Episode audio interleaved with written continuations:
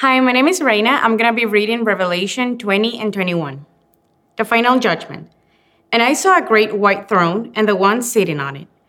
The earth and the sky fled from his presence, but they found no place to hide. I saw the dead, both great and small, standing before God's throne, and the books were opened, including the book of life, and the dead were judged according to what they had done. As recorded in the books, the sea gave up its dead, and the death and the grave gave up their dead, and all were judged according to their deeds. The de- then death and the grave were thrown into the lake of fire. This lake of fire is the second death. And anyone whose name was not found recorded in the book of life was thrown into the lake of fire. The New Jerusalem. Then I saw a new heaven and a new earth, and the old heaven and the old earth had disappeared and the sea was also gone, and I saw the holy city, the new Jerusalem, coming down from God out of heaven like a bride beautifully dressed from her husband.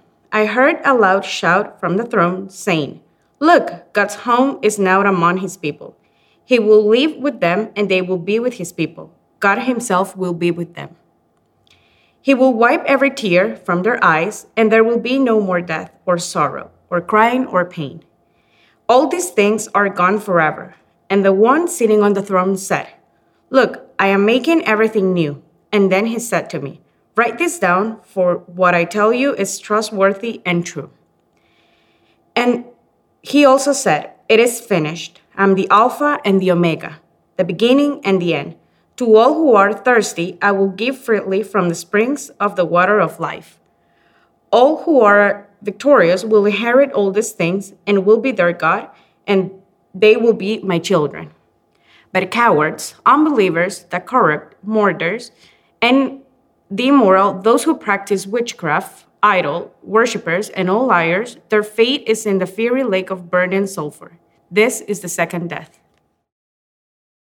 When I was six years old, my greatest concern about the future was that I wanted to be a Sith Lord rather than a Jedi Knight. Like, I can actually remember being torn up about this because the bad guys in Star Wars were always so much cooler than the good guys, but they were bad, right? But they got the red lightsabers and the black capes and all that super cool stuff. It kept me up at night. Uh, contrary to that, my, my wife nannies, um, and she nannies a six year old and a three year old, and she was leaving their house recently and the porch light was left on. So she says to the kids, hey, we've got to go turn that light off because it's good to, to save and conserve energy. And the six year old, without missing a beat, says, yeah, we need to turn it off because then the polar bears won't die. Want to talk about a contrast, right? I know there's some prickly issues involved there, but what I'm really just trying to demonstrate is that the biggest change within my lifetime is how we view the future. People who actually study the differences between generations say that Generation Z, our current high schoolers and university age people, late 90s, early 2000s is when they were born, that what sets them apart from earlier generations is actually a pessimism about the future. I mean, who can blame them? They grew up after 9 11, after the 2008 financial crisis. They grew up having Wi Fi available to them all the time to access a 24 hour news cycle that is almost always negative. And is it any surprise that in the midst of all of that, across the generations, there's been a marked rise in anxiety? Because fear, fear is about the future. Fear is our body's predictive measures, taking stock of what's around us and saying, I don't like what I see. And so we start to get ready to fight, to flee, or to die. And I'll never get tired of, of sharing this. I've probably shared it before, but the most repeated imperative in Scripture is do not be afraid. Is it any wonder in a Scripture that has that as its primary imperative? One of the things we're given consistently is a vision of the future. Because I think what Scripture is trying to, to tell us, to say to us, is that we do not need to fear the future. I'm Ricky, if we've not had a chance to meet yet, and I've been honored to, to start and now end our Essentials series. And It's been a ride. I encourage you, these resources are available to you always now. Go back and check them out. But particularly, um, you're not going to be able to get a full vision of, of what the Bible has to say about the future. Well, probably ever, because there's a lot there. But this sermon is actually a two parter. Kirsten last week talked about our individual destiny as believers and how that's rooted in the resurrection of Jesus. It's really, really wonderful. You've got to check it out to get to get the full picture. Today we're kind of zooming out and going life, the universe, and everything. And what I want you to walk away with is knowing that you do not need to fear the future because Jesus is on the throne, because it's better than we could possibly imagine, and because God will be there.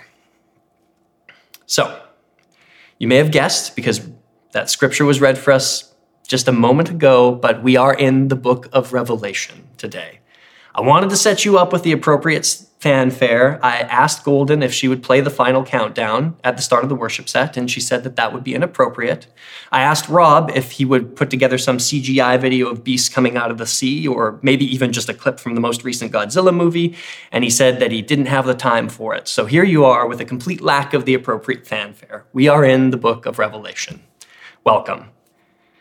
In all seriousness, though, um, I, I got to choose um, the passage for this week, and I chose it because it's this passage in particular is very personal to me. I have a really emotional reaction to a certain song by Radiohead called Videotape because the lyrics in the chorus go, When I reach the pearly gates, will you be on my videotape?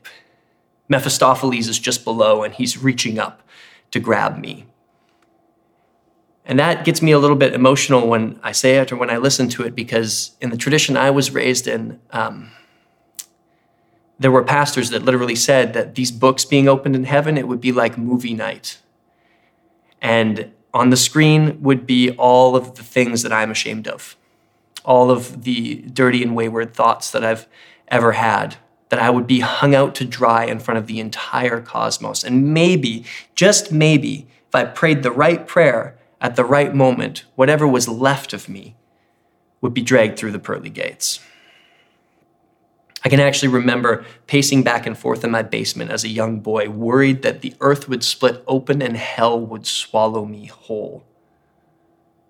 And there's a lot of people who will open this book and they will talk about it in a way that spreads a lot of fear.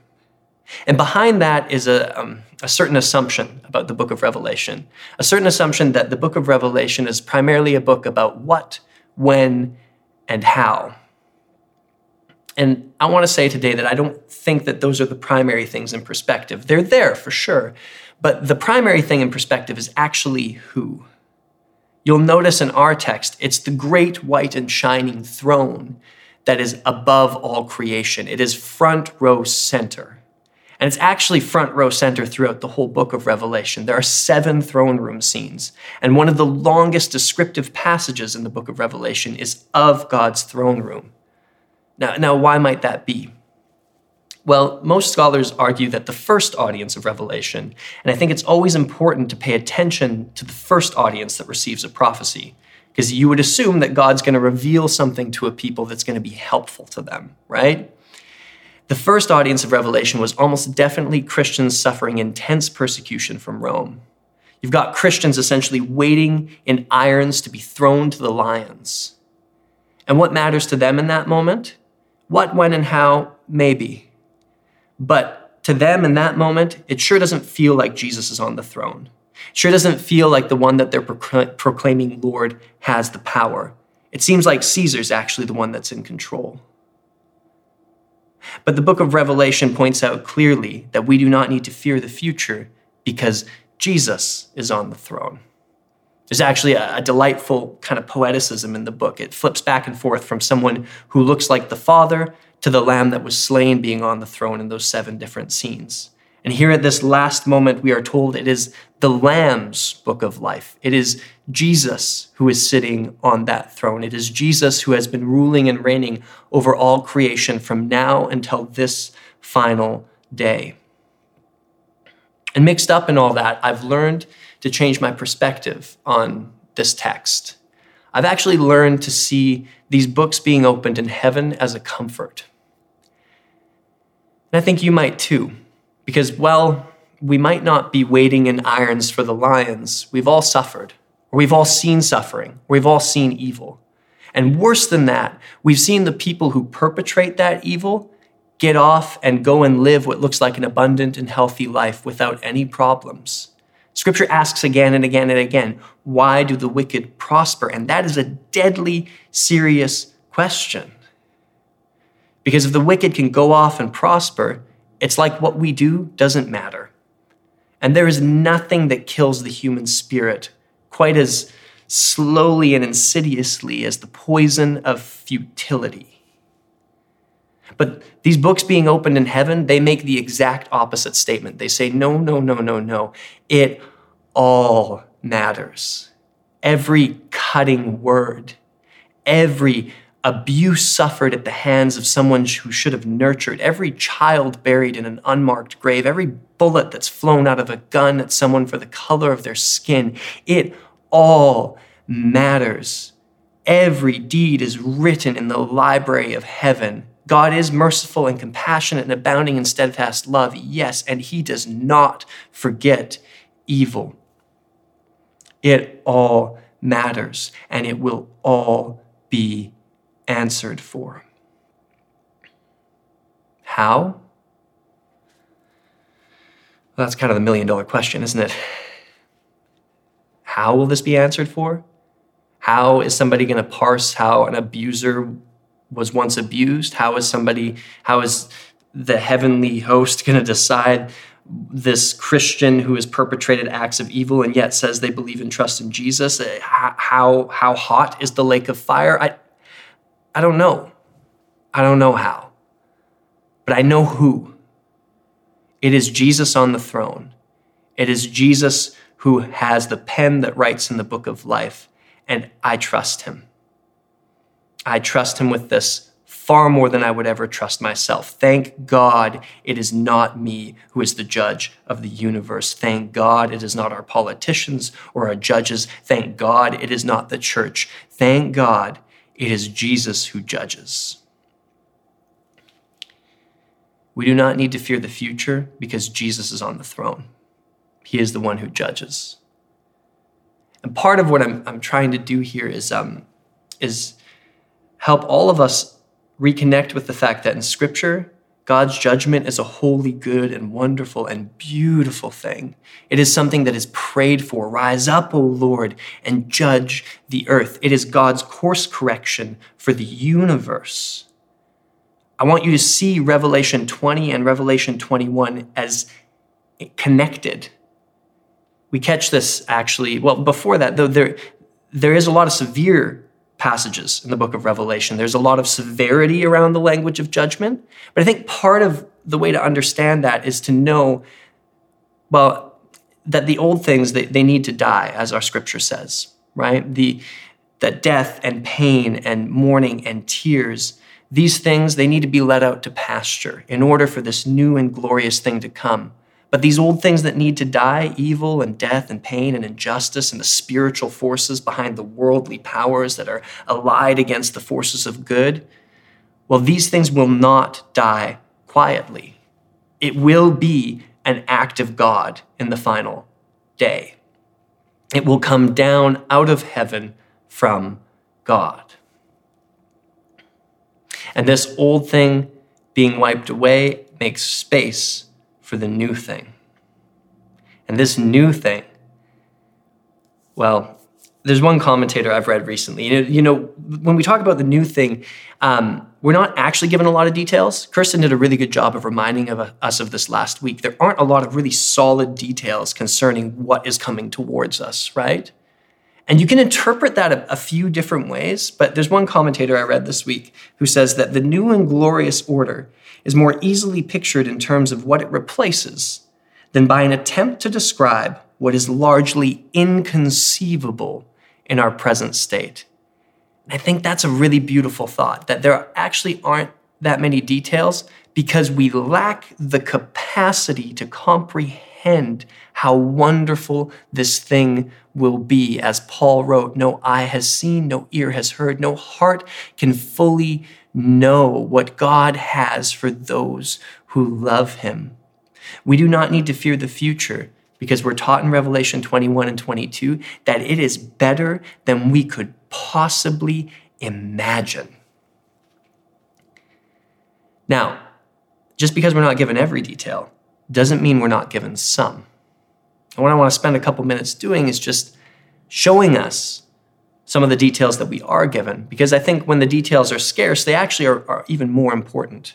So, what is there in this new thing that the voice from the throne says it's making, he is making? Well, first, as Kirsten said so well last week and puts more into than I do this week, stuff is there. There are things there. We're not floating up into some ethereal realm of ideas. It's, it's earthy. It's, it's, it's the stuff that in some way we're kind of used to. But at the same time, and C.S. Lewis and The Great Divorce is really good on this, it's more. It's more real. You know, at the beginning of our series, I said that the word of creation is that it is good. Well, the word of the book of Revelation is that it gets even better. We see that development in scripture from naked vegetarians hanging out in the garden in a state of like animalistic bliss to a garden city in the final day. There's development. And all of the greatest art is always at the same time surprising and familiar. So it reaches out to us, I think, this, this vision and says, all that you already know that is good and true and beautiful is there, and even more so. What else is there? Well, besides stuff, there's actually diversity there. Um, there's a little bit of a textual variation in our passage this week. Um, some translations read, He will be their God and they will be His people. And other translations read, He will be their God and they will be His peoples. Now, I firmly believe that the second reading is correct, not just based on manuscript evidence, but based on the thrust of the New Testament, which, when it talks about the future, always describes every tribe, every tongue, every nation. And that's a wild idea. The tribes are still tribes, the tongues are still, still tongues, the nations are still nations. Diversity isn't going anywhere in that final day. And I'm, it needs to be said, I'm sincerely sorry for the way that we continue to fail in this as Christians and have failed at this in the past in really deadly ways. This is the final vision of Scripture. So if you've ever been hurt or discriminated against in some way by the church, it's been a lack of fidelity to Jesus' final vision of the future. Diversity is there. What else is there? Abundance. This is one of my favorites. You can blow right by it in the passage, right? To the one who is thirsty, I will give from the springs of the water of life without cost without cost. There has never been a day in human history where you got something for nothing. Ever. There's this principle in mathematics called the Pareto principle, P A R E T O. You should go look it up. It blew my mind. But it's basically the idea that in any system, 80% of the commodities will be had by 20% of the population. And this isn't just about people and goods. This is biodiversity on the planet. This is stars and galaxies. There seems to be written into the way that we currently comprehend the world some form of inequality.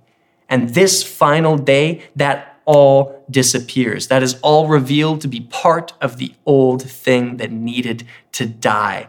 Everyone will have what they need without cost. We can't even imagine that. We've tried, and it doesn't work when we do. But out of heaven from God, this reality will come. What else is there? There's adventure.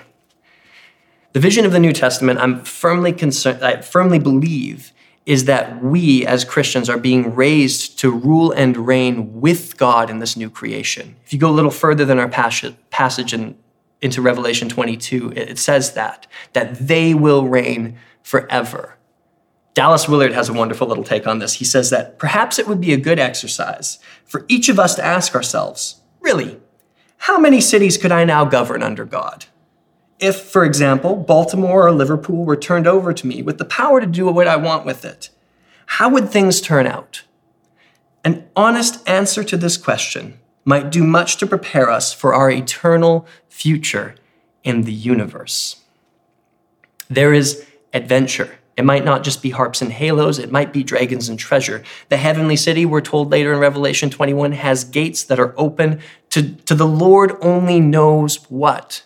But we are made to do things and to make things. But imagine that on this day, we will do and make those things free of the fear of failure, free of that tendency we all have to put our identity wrongly into the things we do because we will be perfectly enfolded in the love of God. Now, you may be starting to catch this already, but part of being a Christian is actually saying that that adventure starts now. There's a wonderful commentary on the book of Revelation by um, a local pastor named Darrell Johnson. He's one of my old professors. And he argues that the whole book of Revelation is actually a, a discipleship book. It's, it's a book that seems to be about the future, but it's about the future to inform our present. He actually says this Our picture of the future automatically shapes the way we live in the present. So then, all of these visions, all of these things we are shown, they're not just a comfort, they're actually a call to, act, to action. They're a call, as the language of our text says, to conquer, to endure. That's a key word throughout the book of Revelation. So then the question I would, I would ask all of us, and I ask myself out of this, is what type of future does your present demonstrate that you believe in? What type of future does your present demonstrate that you believe in? Now, of course, and I want to leave you with this, friends. There is one more person there in the future. You'll catch it. It's, it's repeated almost too much. God is there. God is there. God is there. God is there. You know, I, it's another story about my wife looking after kids because I think uh, if you want a vision of the kingdom, watch somebody care for children well, and you'll get a really good idea of what God is like.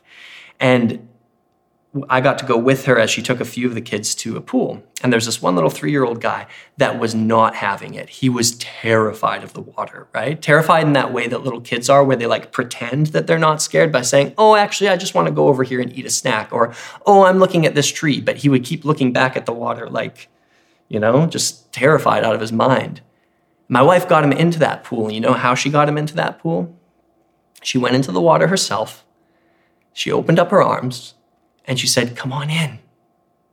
Don't be afraid. I'll catch you. I've got you. Take my hand. Trust me, it's going to be better than you think it is, better than you can imagine. You're going to love it. I'll be there with you. We do not need to fear the future because God is there. In some mysterious way, He's reaching out to us from that murky and terrifying place we call the future and letting us know that He, the self generating creator of all things, will be eternally and unreservedly present to us. That that blessing we say over each other, may his face shine upon you, Revelation 22 says, his face will be shining upon us as our daily reality. And he reaches to us from that place and he says, I'm here. I'm waiting for you. Trust me, it's going to be better than you could possibly imagine. I've got you.